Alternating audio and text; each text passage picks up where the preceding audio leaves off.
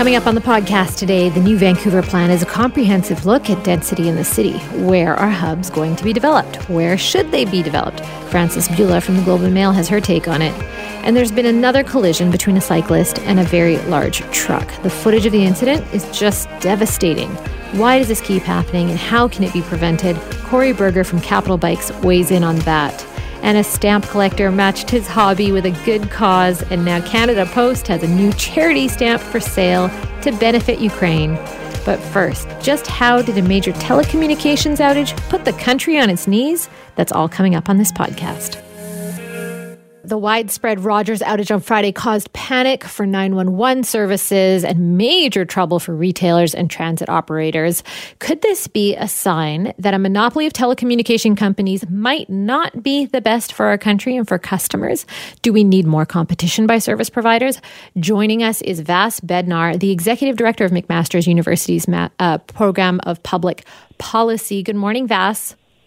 Good morning. How are you? Great. Okay, let's talk about this massive outage that happened for Rogers and all of its customers. Friday left a lot of people feeling, uh, quite frankly, powerless, didn't it? I think powerless is a good word. Also, just the uncertainty, right? It took us so long to really get a sense of why this was happening. And I think people were really shocked not with the fact that there was an outage. I mean, to a certain extent, outages are, are going to be a reality of any complex system, but the, the scale and duration of this outage definitely set it apart from anything else Canada's ever experienced. Yeah, and a lot of customers were going, is this even allowed to happen? And could this happen again? Where did this leave customers? Well, you know, in terms of customers that were were with directly with Rogers, we might see we see people getting some modest compensation offered to them on their bill. Um, some people might be switching away. But I really think the event, and I've actually been using the term emergency, right, in terms of how some people were disconnected and the services we lost. The event, it's it's about more than just Rogers. So first of all, it probably could have happened to any of the large uh, telecommunications providers in Canada. I actually feel kind of badly for the company that they become a bit of a punching bag in this regard. If we zoom out, it's really an opportunity to reflect on the structures and systems that we have and whether they're really able to serve the public interest properly. And I think that's what consumers, customers, Canadians are really caring about now. You see that passion coming through, at least in the online chatter that I'm consuming. Yeah, a lot of Canadians aren't aware of the fact that we pay notoriously high rates for mobile phone services. When you uh, look at us compared to other places around the world, ours is one of the highest. And as power has uh, come to be held by fewer and fewer companies in communications here, it seems competition is narrow and consumers are losing choice in the matter how many i mean we can't i'm sure we can't nail a number but uh, how many customers do you think would would consider switching providers over this percentage wise honestly i would say who cares about people switching providers because it doesn't solve that problem that you just pointed to which is choice right? And we have policymakers actively trying to improve the terms of competition in our telecommunication system. This is a system that evolved over time that ends up being kind of very, I'll say, Frankensteinian, not the official policy term. Um, but just this May, uh, I said, the Minister of Innovation, Science and Economic Development, they have a new proposed policy direction, and that's to the CRTC, which also regulates telecommunications, of course, alongside the Competition Act, to put in place new rules to improve competition, leading to lower prices and better services. So really the goal here, lower prices, better services for Canadians. And I don't think we're going to get that just because of that outage, though temporarily we may see competitors offering, you know, initial discounts to people to court them over to reduce the uh, pain or the switching cost of getting away from Rogers. But again, it doesn't solve that bigger problem, that competition that lack of competitive intensity in Canada. Yeah, if you surveyed uh, social media forums on Friday, they were not very kind to Rogers across the board. Uh, people did have sympathy, though, for people working at Rogers customer service for yes, sure. I saw course. a lot of that. But, um, you know, I think people also began to wake up to this idea of privatization and of government regulation and thinking about how it applies to other parts of our lives. Do you think? Think that what happened on Friday is enough for people to take any kind of uh, action in terms of pushing government leaders to do more? I think it is. I, I think it's very much a tipping point. I think the lack of competition in Canada is kind of reaching a crescendo. Uh, you know, uh, accelerated by this inflationary period where people are more price sensitive than ever. We're really looking at why do things cost the way they do? Why are certain prices going up? What's the difference between what's profit and what's inflation? And our, our lack of competition or our oligopolist uh, nature for telecommunications has long been a feature of Canada. You sometimes hear the joke, I don't even know why I'm repeating it. It's not that funny, but that Canada's three telecommunications companies in a trench coat, right? Yeah. Um, but I think people are from this, you know, craving more and better competition. I also think as Canadians, as a source of pride, what happened on Friday is kind of embarrassing for the country, right? You know, in terms of how how this paralyzed us and how kind of fragile or the lack of resiliency in that system. So I am hopeful, I am optimistic, and the challenge with telecom, of course, is it's a really uh, complex space when you get into the nitty gritty and into the weeds. But I think for the average person, and I'll put myself in that category for sure, you don't need to be deep in those weeds to be somebody that can help reshape, reimagine, have better or bigger ideas for this space. And there's a lot of ideas that have sort of been policy ideas that have been on a shelf for quite some time that we might see kind of uh, renewed with new energy. That's exciting too. Okay, Vas, and you did mention modest compensation. Uh, what about broader accountability for the outage? We heard a, a, brief Rogers apology, but should their profit margins take more than just a tiny pinch? Well, I'm glad you're bringing up profit margins. I mean, these are private companies that are all of them, right? Rogers, Bell, TELUS, others. Their their primary responsibility is to return value to shareholders, right? So we know that these firms collected together. So again, just to make this less about Rogers, more about the sector, they collected more than 240 million dollars from Canada's wage subsidy program in the pandemic, and then Bell and TELUS, just to point to some other companies here, raised shareholder payouts, right? They didn't raise wages for people. They didn't lower rates for people. Not that, you know, the 240 million would have gone that far. What we're really, I think, talking about here is that fundamental disconnect. The role of the internet and cellular services in our lives has changed. It's become embedded in the fabric of our everyday lives. You need it if you want to participate in society. It is not a nice to have, it is a need to have now. So why is it only provided by private actors? Can they really put our best interests forward? Long way of saying you're starting to see more people remind us of, of some public options, or maybe there's a stronger role for the state here. Yeah, Vas, earlier you did mention that it was embarrassing, and quite frankly, it was. It was embarrassing mm-hmm. that the entire country could be brought to its knees for a day, basically, in terms of all of our communication and commerce. Uh, people were stuck not being able to make phone calls, but they also couldn't buy things, and businesses lost tons of money. So you're right to call it embarrassing. Do we know if this has happened to this extent in other major countries? I know a couple of people have brought up that either a couple of years ago or last year there was a Rogers outage, but not on the scale of, of this sort.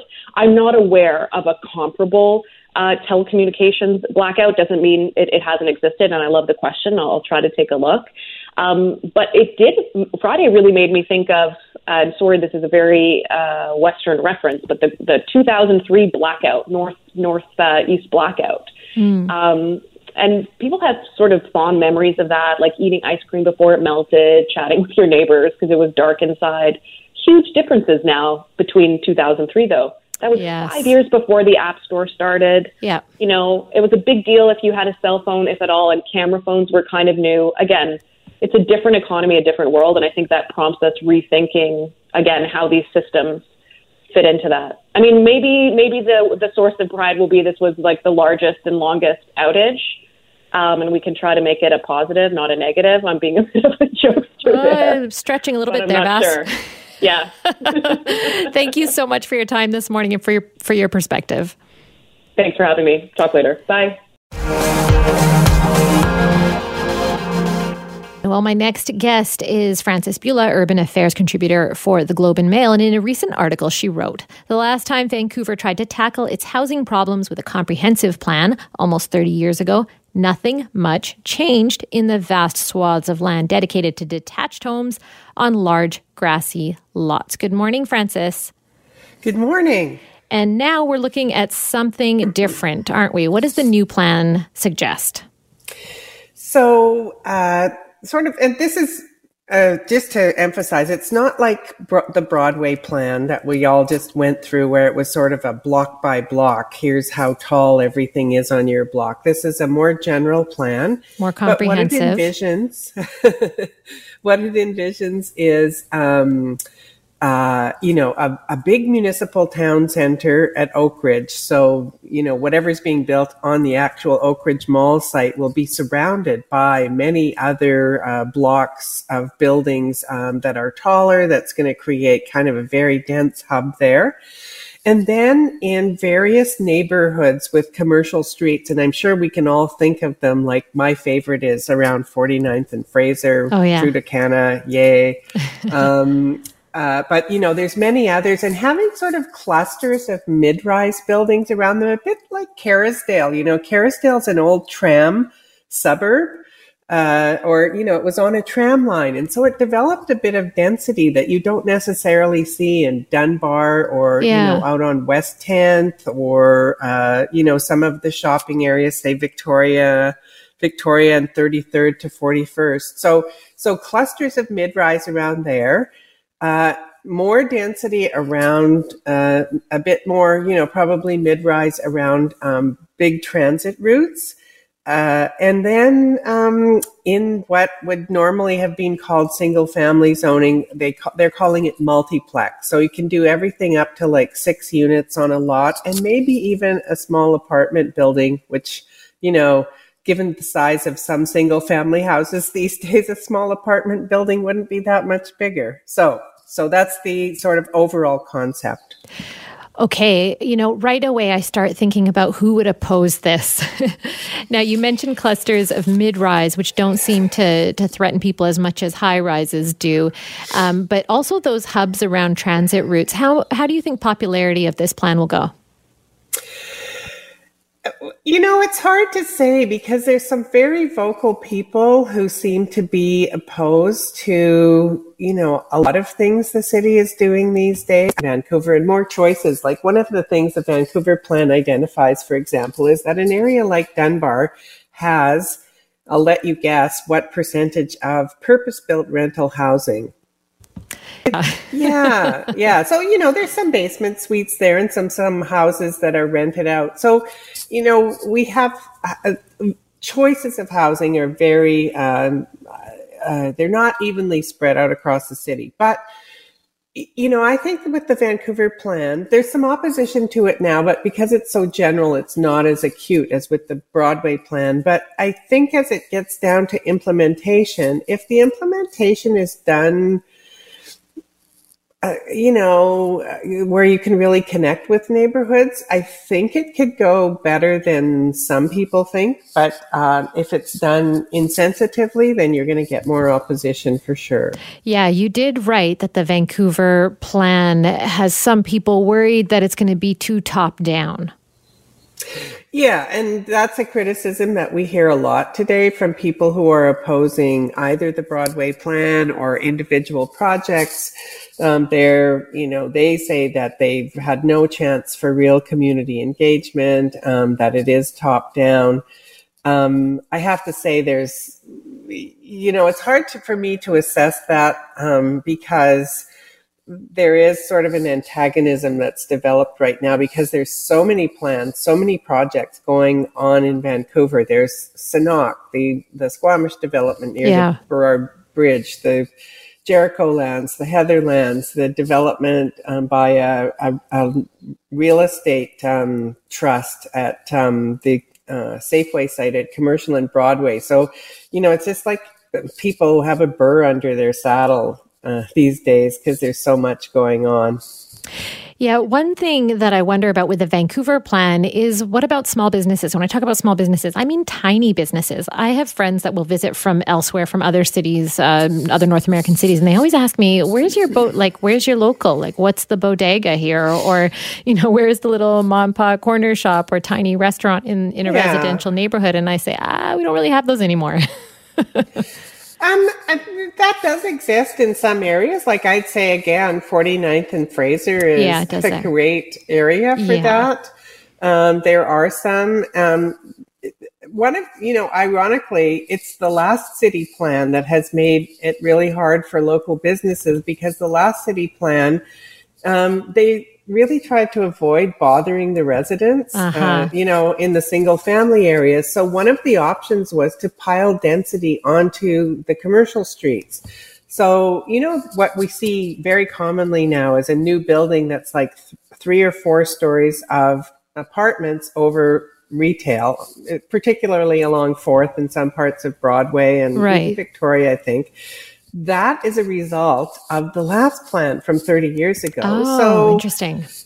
Yeah, because that was an easy place to go. No one objected to it too much. But the problem is it puts a lot of pressure on those streets because then that means they're constantly being redeveloped and those small local stores um, that can do well when they're renting for very little money in some decrepit, you know, one story place that's falling down, um, the rent becomes much higher when that building, you know, when that lot gets redeveloped. So I know that they do want to protect local businesses, and your question is really good. Um, one of the one of the things they said is if we can take some pressure off of those commercial streets, um, that will help. And in certain areas, like the West End on Davie Street, yeah. for example, um, there was no development, you know, big development allowed on the commercial street to kind of protect those um, those sh- little shops along Davie. Interesting. And um, in the Broadway plan as well, they said not a lot of density going to be allowed in the vil- what they called the villages. So like Main Street,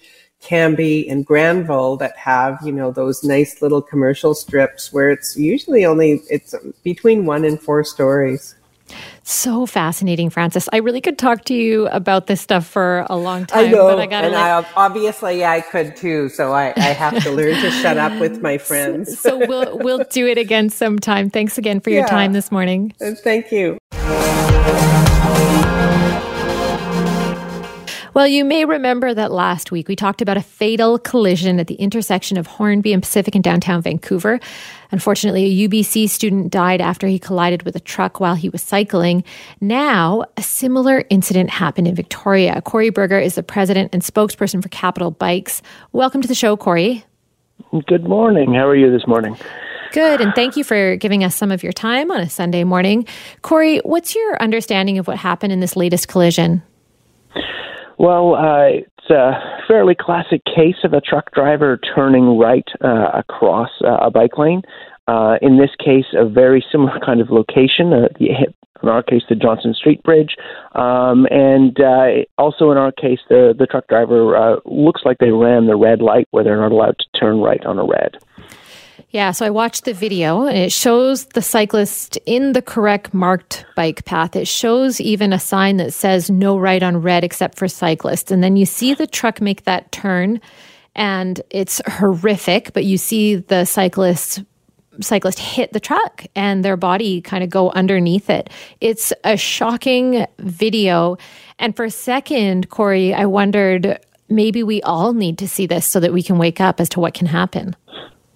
Yeah, I mean, trucks turning right are uh, pretty large dangers for people both biking and walking. I don't know if you noticed that video. There's a person who's walking right beside you who darts out of the way as well. Right. Um, and you know, for in Victoria at least, the last two people who have unfortunately died while riding their bikes, both of whom have been right hooked by trucks at uh, at at two different intersections. What else could be done at those intersections where you've already got a marked path, you have a cyclist following the rules, what else could be done to protect the cyclist? Well, I mean, the big thing right now is, you know, the as you mentioned, the infrastructure is really good there, and uh, you know, in fact, there's actually been a drop in crashes at that intersection uh, since all the new infrastructure was put in place. Um, So the big thing for us is is about changing what the trucks look like. You know, people are going to make mistakes. They're going to run reds, those kinds of things. Uh, but we we know from other places in the UK and London, they're working on this. Is that when you change the way trucks are, you put side guards on, you create better visibility. You know, these incidents turn from fatal incidents, like they fortunately were here in Vancouver, to usually, uh, you know, minor injuries, which is really what we're looking to, you know, that's sort of the best you can hope for in those kinds of collisions. Yeah, in the global BC News story about this in particular, uh, there was someone from the Truckers Association saying that trucks have really big blind spots, but that the drivers are trained to compensate for them and be extra cautious. With all of that in mind, what else could be done? Well, I mean, trucks have big blind spots, but you know, yeah, you know, I mentioned in London, UK, they're creating a new style of truck which has which removes or reduces those blind spots with crossover mirrors, with cameras, with cabs that are changed so that truck drivers can see down, you know, those kinds of things. And then the easier thing to do uh, in the shorter term, because obviously replacing the truck fleet takes some time, is truck side guards. Uh, you know, they're fairly cheap thousand, two thousand dollars per truck, and they get installed between the front and rear wheels, and they, you know, they prevent that kind of collision where the person gets hit and then ends up underneath the rear wheels. And there's some precedent here actually too. You know, if you go next time you're out there, take a look at the back of a semi trailer. What you'll see are what they call underride bars that have been installed in the backs of almost all semi trailers across North America. And those are to prevent people from driving underneath semi trailers because there were a lot of fatal collisions with rear ends that way. So they've already done this once. It's pretty easy to do. Uh, basically, take a second cut and say, "Hey, let's make sure we keep it safe for people biking and walking," and add those uh, side guards. Well, I imagine for the truck drivers, it would offer them a little bit of peace of mind too. No. Absolutely. I mean, for the truck drivers, you know, they're out there doing deliveries. Trucks aren't going to disappear anytime soon. We've got increasingly large amounts of construction, both in Victoria and Vancouver, and across the world, really. Um, so, you know, a better truck is going to make it easier for them to travel around our urban areas. So, what are we missing here about these sidebars? Why aren't they in place now? Why aren't they mandatory if they could help so much? That's an interesting question. I mean, the fundamental challenge is, that Transport Canada regulates uh, how vehicles uh, look, uh, all vehicles, not just trucks. Um, and, you know, a few years ago, uh, almost a decade ago now, there was a push in Ontario. There were a number of people who were unfortunately killed. Uh, and at the time, Transport Canada decided not to mandate them. We're hopeful now that they can take a second look and, you know, might be 10 years late, but, uh, you know, go ahead and make that change. So you mentioned the cost being about one or two thousand uh, dollars to put in those sidebars on those huge trucks. They could potentially save lives.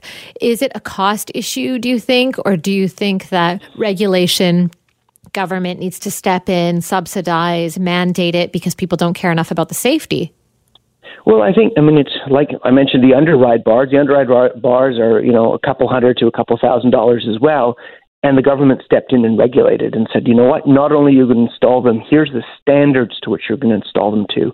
Uh, you know, they need to basically take a certain amount of force. So, you know, the government's been down this road before with regulating trucks to keep them safer for smaller vehicles. So, you know, to my mind, at least, it's fairly easy to do this again with side guards. And Corey, what about the cyclists themselves? When a cyclist is out there, well, I'll, I'll tell you that for 10 years, all I did was cycle. I didn't drive mm-hmm. at all for strict 10 years. I was always on my bike downtown, going fast, but I rode to such a degree of defensiveness that I assumed nobody can see me. I never took other vehicles seeing me for granted. I always assumed they could not see me, and there have been there were so many, so many close calls.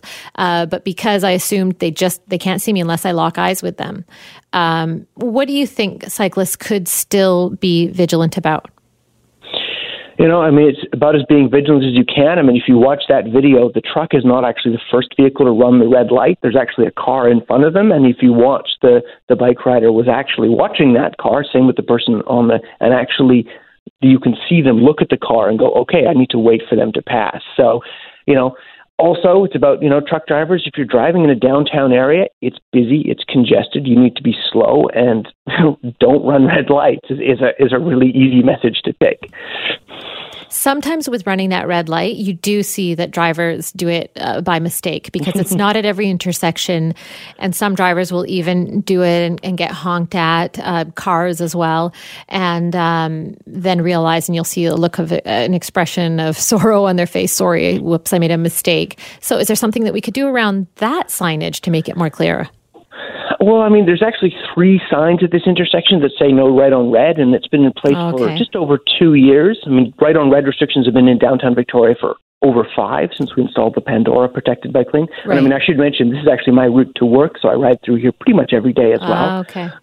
um, and so, you know, I think that again comes back to the the philosophy we were looking at with with safety, which is when people make mistakes, fatal injury shouldn't be the consequence. And that's really yeah. where the vehicle design comes in and the infrastructure as well.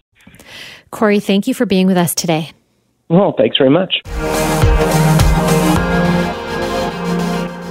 You may remember that back in March, we had the owner of All Nations stamp and coin on our show. The owner, Brian Grant Duff, started a petition calling for Canada Post to issue a special stamp for Ukrainian refugee relief.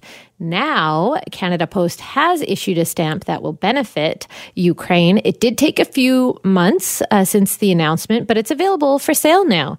And the story has advanced even further because now apparently the US is considering a similar charity stamp as well. Let's welcome Brian to the show now. Good morning, Brian. Good morning, Raji. All right, Brian. Well, the sales for the stamp is for sale now, so you did it. I sure did, and uh, it feels a bit strange. And I, I didn't, I wasn't fully confident about it till I actually managed to get a booklet of the stamps in my hand, and uh, they are proving a little bit difficult to get. Uh, uh. I think, I think when Canada Post said uh, select post offices, they meant it. So uh, it's a little bit like uh, a treasure hunt you've got to you know be lucky and try a few places and uh, but but I urge people to do that. Just uh, go to their local postal outlet and keep asking for the Ukraine uh, stamps, and you'll get them. Sure. And do you have any idea if they're trying to produce more? Well, that, that's sort of my secret hope, I guess. Uh, if they sell quickly, they you know there's a provision to make more. Uh, I have been in contact with Canada Post, and they're thinking about it, but uh, in a way, the timing of it works out well because we're starting to get a little bit burnt out on uh, Ukraine news. And uh, I'm not, but we are as a as a group, right? It's not in the news as much as it was, and so on. So this is a timely reminder. And uh, if if they were to reprint the stamp, that would probably also be a timely reminder. And of course, the uh, exciting development is that uh, the person who got the breast cancer awareness stamp going in the U.S who, like me, changed the the stamp issuing policy, modernized it, uh, got the U.S. making semi postals for charities. This was for breast cancer awareness. Is now looking to get the U- U.S. to do a Ukraine relief semi postal stamp, and if anyone can do it, they can again, that U.S. breast cancer uh, semi-postal sold over a billion stamps and raised over 94.5 million American dollars for breast cancer in the That's U.S. That's astounding. And I understand that part of your initial inspiration was seeing how that breast cancer stamp took off in the U.S., right? Well, one thing you do when you're following your heart is you explore how things might go and, and you study who how to do things and where to do things and why to do things. And and of course you look for justifications I guess to bolster your arguments. And and so I, I actually didn't know about the breast cancer awareness stamp uh, because it was relatively modern and and uh, my interest is predominantly in older material. Um, so it was a revelation to me. But certainly it uh, it helped me bolster my argument and it's an incredible story. And not unlike Canada, getting a stamp made is not a simple process. And so, uh, you know, you've got to really try and build up as much momentum as you can and, and uh, change the direction of the ship if you can. And, and I'm kind of in the gratitude phase with Canada Post where I'm just so thankful that they managed to get this done. I don't think any anyone realizes how hard it is for them to you know, fit something into their already full schedules. And so they really are doing the best they can, and, and they did an incredible job of uh, making a good looking stamp. and uh, and doing it quickly. It normally takes two years to get a stamp from conception to uh, post office outlets, and, and they did it in four months. So uh, that also shows that if they could reprint some, they could probably do it fairly quickly. Yeah, the Canada Post website says that funds raised through the purchase of the new Ukraine stamp will be distributed through the Canada Ukraine Foundation, CUF. You can buy them online. The stamp itself, Brian, it's it's pretty. It's uh, bright and colorful. It features a sunflower, which was chosen because of the national flower of Ukraine. It's also recognized as a symbol of peace and unity. And that bright yellow flower, uh, I understand, can also be seen throughout Ukraine, and it's often on the traditional floral headdresses as well. Canada Post originally issued a stamp with this colorful image already in the past in 2011, and then now reissuing it now with a Help for Ukraine title, making the stamp available sooner. So I guess that's also a, a way that they were able to move quickly. Isn't that so, Brian? It is. It is, yeah. They and that was part of our petition. We we recommended they use this previous design, and of course, it's in the sort of accepted colors of the Ukraine as well, yellow and blue. And uh, so, yeah, it, they did a great job. It's fantastic, and I, I just urge people to get to the postal outlets and get the stamps and talk about them. And and maybe another thing that people can do is uh, is fundraise with them. That's certainly what I'm going to do. Right? You can resell the stamps in whatever venue you're using, whether it's your you know church auction, whether it's a uh, an organization you belong to, and then give the funds to a Ukraine support organization that you support. Oh, that's so interesting, Brian, as a way to uh, keep the momentum going with the fundraising uh, for this charity. I wonder how popular, just in general, you think collecting stamps is today it's enjoyed a renaissance during COVID. Uh, one of the unintended consequences of the unfortunate pandemic was people who had hobbies were stuck at home and were able to double down on them if they were fortunate to, fortunate enough to have hobbies. And stamp collecting is certainly one of those that grew tremendously during COVID. And uh, of course, it's getting a, a flag wave during the Ukraine war as well due to the uh, global popularity of the Ukraine Russian warship Ghost stamp. And so uh, it's certainly been a shot in the arm for stamp collecting. Uh, do I wish that we never had a pandemic? And do I especially wish that uh, we didn't have war? Absolutely. But uh, I'm happy to see people uh, being able to distract themselves collecting stamps from, from their woes and enjoy themselves. And uh, so that's been good. That's great to hear. And in terms of trying to get more of these stamps out there, does it make a difference when one goes to the the counter at Canada Post and says, "Hey, I really want to get this Ukraine stamp"? Does that in some way trickle uh, to Canada Post itself as feedback that makes them produce more of the stamps? Do you think? I think it does. I, I think the important thing is just go buy them, and then once they're sold out, we can work on Canada Post to make more. Okay. And uh, I, I, checked on Canada Post's Facebook page this morning, uh, and people in the Ukraine want this stamp, which which is wow. incredible and not surprising. And they're saying thank you for your support. Oh, Brian, what a we, wonderful story! get the stamps. Such a great story. Thank you so much for giving us some of your time this morning. Thank you for your interest and support. Thanks for listening to the Weekend Mornings with Raji Sohal podcast. Be sure to subscribe wherever you get your podcasts. And you can listen to the show live on 980 CKNW from 6 to 9 a.m. every Sunday. Have a great week.